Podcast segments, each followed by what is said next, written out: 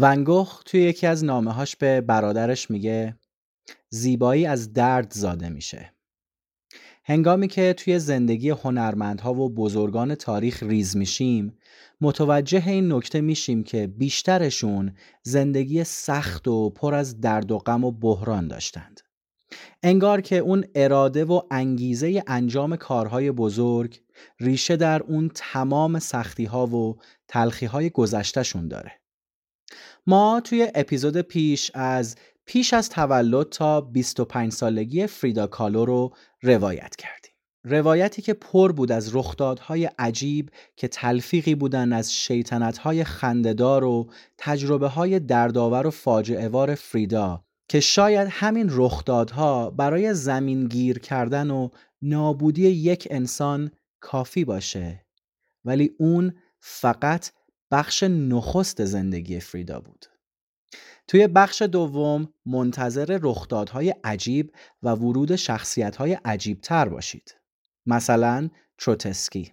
حالا اینکه چجوری فریدا به تروتسکی مرتبط میشه رو باید بشنوید. اون دوستانی که اپیزود پیش رو خریدن می‌دونن که الان باید چی کار بکنند. ولی اگه اپیزود پیش رو نشنیدید به سایت تیروبات.com برید و بخش نخست زندگی فریدا کالو رو با قیمت ناچیز 5500 تومن تهیه بکنید و بعد بیاید و این اپیزود جدید رو گوش بکنید. اگر هم دوست داشتید می‌تونید برای حمایت بیشتر از ما اپیزود رو با قیمت بیشتر از 5500 تومن بخرید که البته اختیاریه و کرم خودتونه.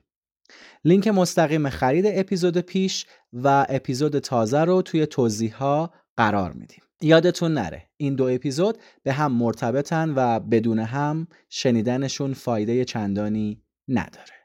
حمایت و معرفی ما و این اپیزود به دوستاتون یادتون نره لطفاً. برای ساخت این پرونده زحمت های زیادی کشیده شده و دوست داریم به گوش تعداد بیشتری از آدم ها برسه. پس سپاسگزاریم که این اپیزود و این پرونده رو به بقیه هم توصیه و معرفی می‌کنید.